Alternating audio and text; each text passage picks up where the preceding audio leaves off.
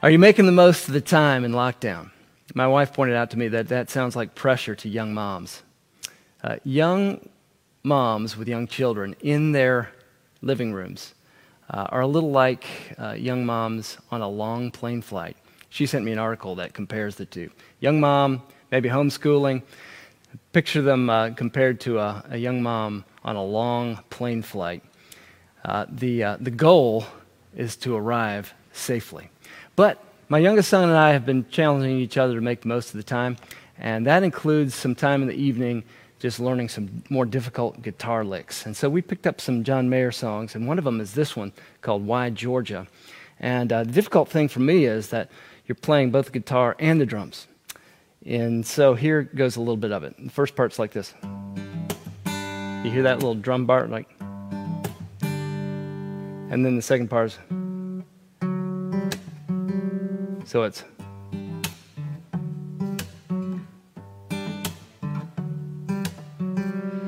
So if I did that about 2,000 more times, it would start sounding like the song. But I started thinking about that song, especially the chorus of it that says, I wonder sometimes about the outcome of a still verdictless life. Now, what does he mean? I wonder about the outcome of a still verdictless life, a life that doesn't have a verdict yet. Well, he answers it with a question he repeats three times. He says, Am I living it right? Am I living it right? Am I living it right?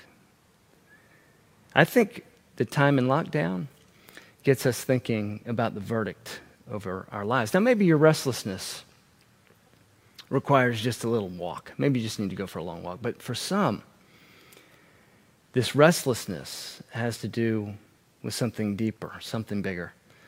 Blaise Pascal, a great uh, mathematician and, and theologian, said that our greatest trouble stems from the fact that we cannot sit alone by ourselves for an hour.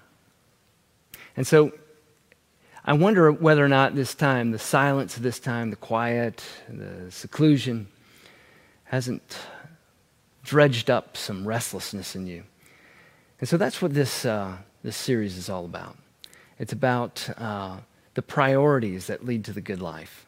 It's about putting first things first. It's called First Things, the priorities that lead to a good life. And, and this, this restlessness tells us that maybe, maybe our priorities aren't quite in order. And so this morning, we're going to start with this question Can, can we confront the restlessness head on? And the answer is yes, you can, with confession. From the Word of God, Luke chapter 18. Hear God's word this morning.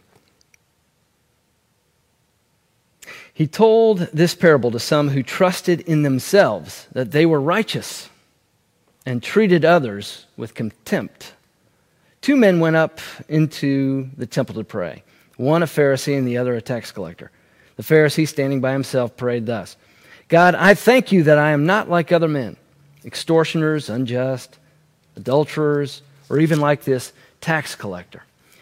I fast twice a week. I give tithes of all I get. But the tax collector, standing far off, would not even lift up his eyes to heaven, but beat his breast, saying, God be merciful to me, a sinner. I tell you, this man went down to his house justified rather than the other. For everyone who exalts himself will be humbled, but he who humbles himself will be exalted. This is God's word. Let us pray. God bless this word not only to our minds to understand it, but to our hearts to believe it, that through our lives we may live it. In Jesus' name, amen. So, can we confront restlessness head on? And what's it saying? Can we listen to our restlessness? What's it telling us? Can we confront it head on? And, and does confession, does confession help us get to a good life? Does it help us get better? Does it help us get to the good life?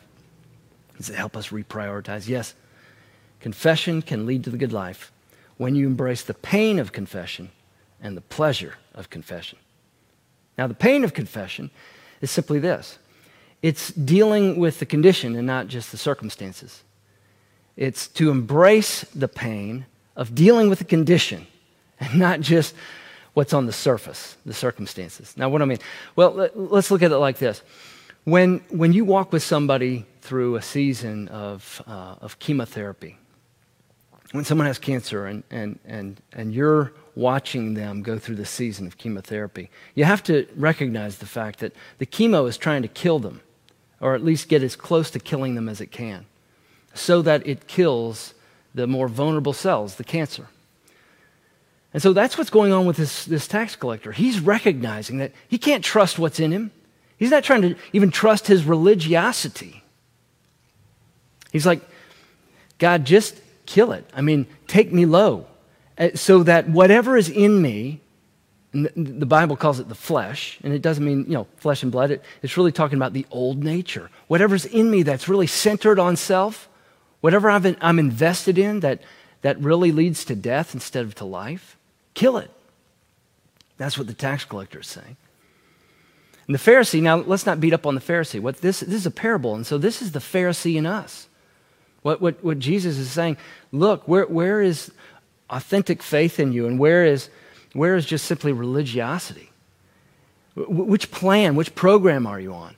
See, the Pharisee in us, it kind of trusts in our performance. It kind of says, you know, um, you know, uh, God, I thank you that I. That's what it says in, in, in verse 9. He says, I thank you that I. Think of it this way God, this is his confession God, I thank you that I. Now, whatever comes next just isn't going to work. But see, that's, that's what's in you and me. Even, even the good things that we're about, even the good deeds, right? I mean, you see this today. Everybody has a cause. You know, maybe the Pharisee is is uh, in a modern day is, is very environmentally savvy and conscious. You can't even buy a pair of shoes today without uh, seeing the cause that's behind the company. And, it, and that, that could be the old program. It could be that I'm trying to buy my own righteousness. I'm trying to, you know, put this fig leaf of good deeds out there so that, you know, I, I, I feel justified, that I feel better. See, what the tax collector isn't so interested in feeling better. The tax collector in us is interested in getting better. So, if, if you're bothered by the idea of confession, if you think, oh gosh, you know, this might make me feel worse, then you might be on the, the old program. You may be, in other words, you may be climbing the wrong mountain. You may be climbing Mount Sinai rather than Mount Calvary. Now, what do I mean by that? Well, when you climb Mount Sinai, you're really climbing the mountain where the Ten Commandments were given. It's not that the Ten Commandments don't matter. I mean, Jesus said, you know, uh, the law is going to be fulfilled, every jot and tittle.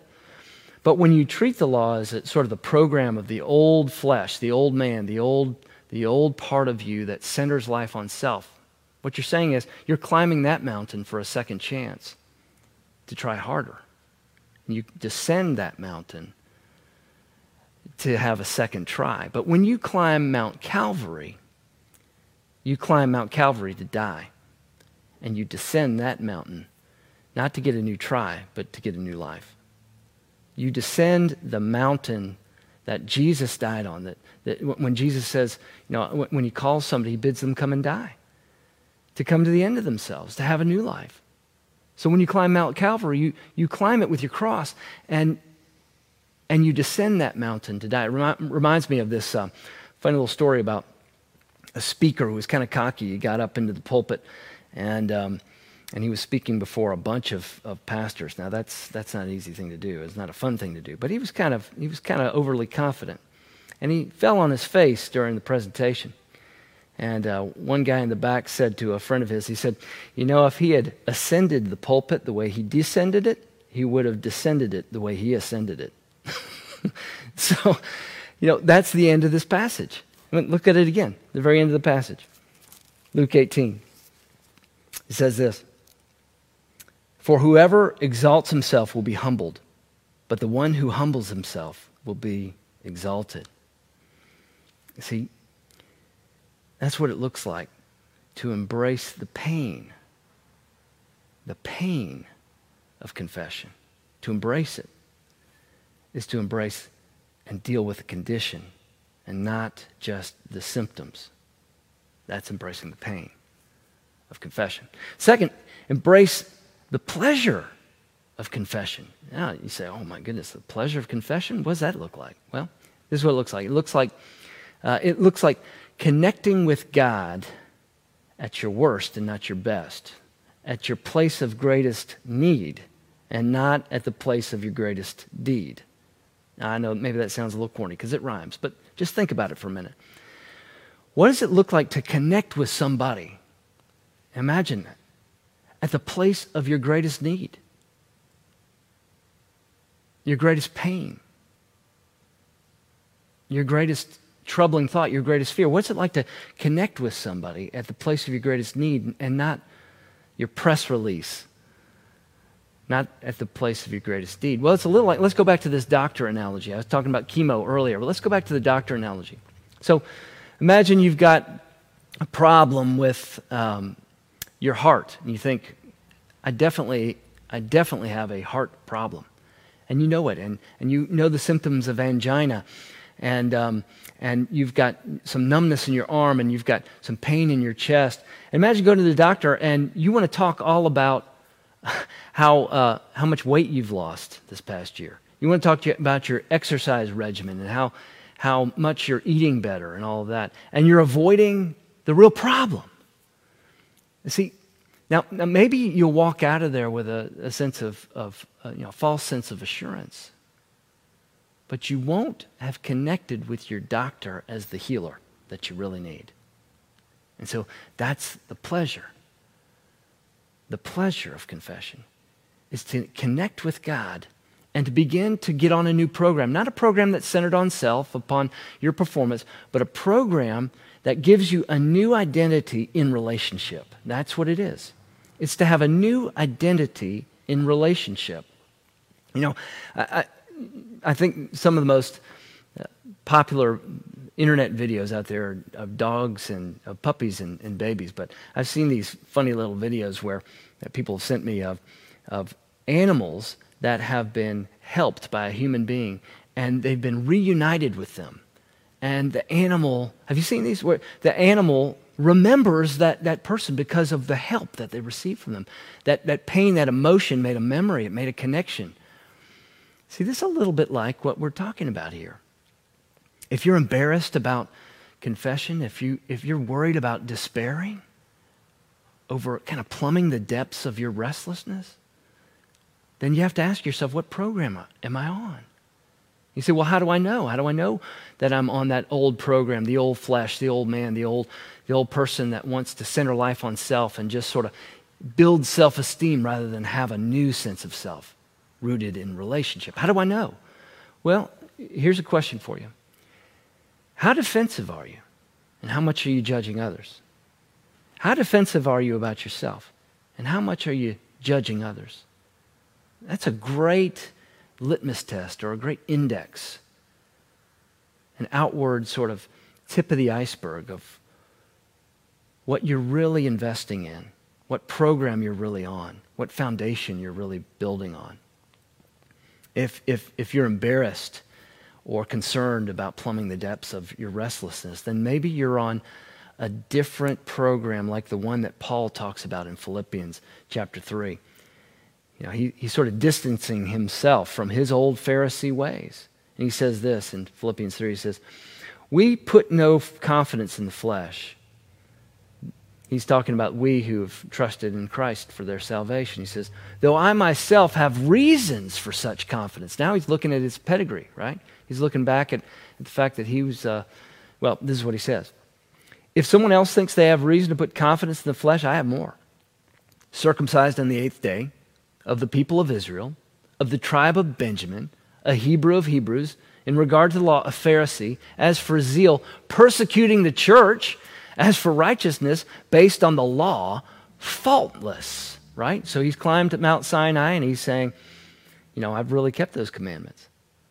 And then he says this, but whatever were gains to me, I now consider loss. Whatever were gains for me, I now consider loss for the sake of Christ. You see, the, the Pharisee in us is always keeping score. It's always sort of measuring how we're doing. Its identity is in self. You know, it's kind of like, uh, you know, old Al Franken. Um, you know, many years ago, Al Franken was a comedian before he was a politician. But he was on Saturday Night Live and he did this little shtick where he was looking in the mirror and he says, he, he's sort of making fun of self esteem movement. He's looking in the mirror and he's saying, you know, I'm good enough and I'm smart enough and doggone it, people like me, right? I mean, that's the Pharisee. Just always saying, look how I've kept the law. Look how well I'm doing. Always keeping score. But the tax collector in us, tax collector, doesn't play to keep score.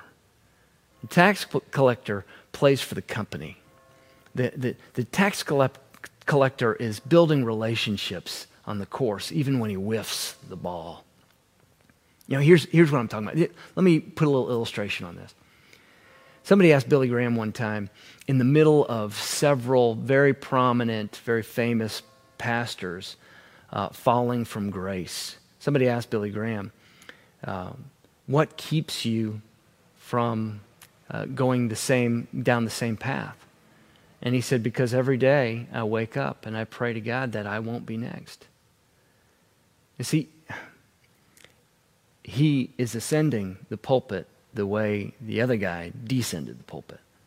He's not despairing over himself. You see, he, like the tax collector, he's trusting the chemo. Like the tax collector, he's saying, Look, not woe is me, uh, but woe is me without Christ. He's saying, he's saying, I have a new life. I'm not investing in the old abilities that I have. I know my human condition, and I'm not going to say that I'm past it. Because as soon as I say I'm past my, my human, the human condition, then I make myself vulnerable to it. I think that's, that's where so many people get tripped up over the, following Christ. And, and it's one of the reasons I, I got into doing what I'm doing. Because so many times in the church, I, I wasn't seeing people really connecting with the relationship of their new life, the relational identity that's being offered to us in the gospel inside the church. A lot of times, what I was seeing inside the church was just the same old religious program. It's like, yeah, it looks great, and, we're, and, and we've got a lot of prayer programs, and we've got a lot of of, of good deeds that we're doing, but it's really building on the old flesh. It's building on the old program, the old life. It's ascending Mount Sinai, expecting to do better this time. It's saying, I'm going to try and try harder instead of ascending Mount Calvary with our cross and dying a little to live more, dying to self, coming to the end of ourselves and finding a new self in relationship. You see, that's the confidence we have. When our identity, when our new self is based in relationship. And that's the pleasure of confession. And Jesus says this at the end of his parable. He says, I tell you, it's the tax collector who came home justified. You know what that's saying? You know what that's saying? He's saying he has the confidence that, that the verdict over his life has been pronounced. He's not no longer living a restless, verdictless life. He's no longer asking the question, Am I living it right? Am I living it right?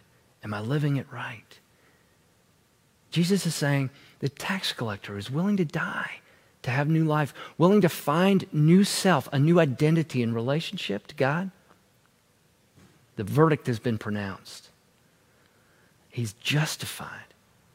Yeah, he recognizes, like with Billy Graham, I'm unworthy. I'm still unworthy.